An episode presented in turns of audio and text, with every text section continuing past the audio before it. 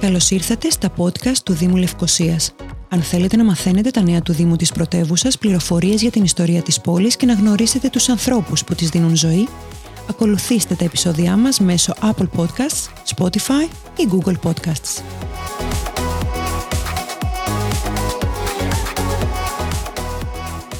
Σαν βγει στον πηγεμό για Λευκοσία, αρχοντικά να επισκεφτείς τύχη και μουσεία. Ο χρόνος δεν υπάρχει πάντοτε για χαλάρωση, ξενάγηση και περιήγηση σε τόπους που καθημερινά βλέπουμε ή προσπερνούμε, χωρίς να ξέρουμε την ιστορία και τον συμβολισμό τους.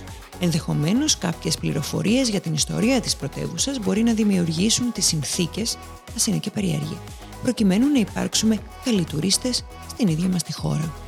Μαζί μαθαίνουμε κάποιες ενδιαφέρουσες πληροφορίες για ορισμένα σημεία αναφοράς της πρωτεύουσάς μας. Φορέστε τα ακουστικά και ας αρχίσουμε μαζί την περιήγηση.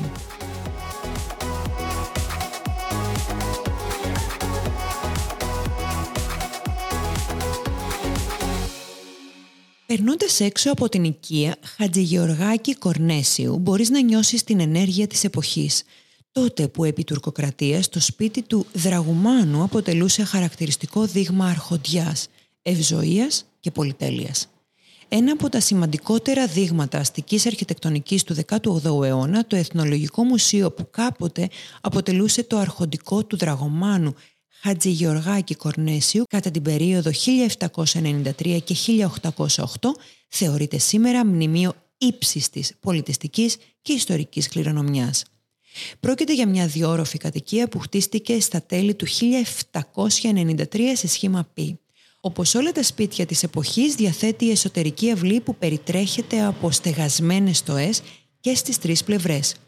Στο κέντρο της αυλής υπάρχει μια μνημιακή κρίνη ή αλλιώς βρύση και ένα ιδιωτικό τουρκικό λουτρό το γνωστό σε όλους μας χαμάμ. Στα δωμάτια στο ισόγειο της οικίας υπήρχε η κουζίνα, η στάβλη και άλλοι αποθηκευτικοί και βοηθητικοί χώροι. Οι ιδιοκτήτες του σπιτιού διέμεναν στον πανόροφο, στον οποίο ανέβαιναν μέσω μιας στεγασμένης ξύλινης σκάλας. Ο πανόροφος αποτελείται από το κεντρικό σαλόνι, ηλιακό το έλεγαν τότε λόγω της διάχυσης του ήλιου, και περιμετρικά υπήρχαν τα υπνοδωμάτια. Ένα ακόμα σημαντικό δωμάτιο του πανόροφου ήταν ο Οντά, η επίσημη αίθουσα υποδοχής δηλαδή, που βρισκόταν στο άκρο της Ανατολικής Πτέρυγας και ξεχώριζε για την πλουμιστή διακόσμηση και αρχιτεκτονική του.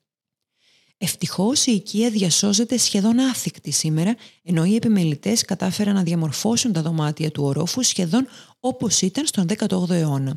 Ο επισκέπτης μπορεί να δει αυθεντικά αντικείμενα της εποχής, αλλά και ρέπλικες που αντικατοπτρίζουν την αισθητική της εποχής. Στο μουσείο εκτίθεται επίσης και διάφορα αντικείμενα της Βυζαντινής και Μεσαιωνικής περίοδου καθώς και της τουρκοκρατίας.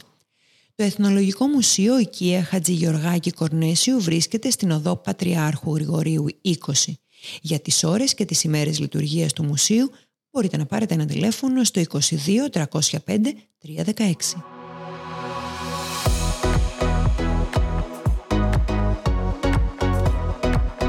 Για όμορφες ιστορίες και την πλούσια ιστορία της πόλης ακολουθήστε τα επεισόδια μας μέσω Apple Podcast, Spotify ή Google Podcasts.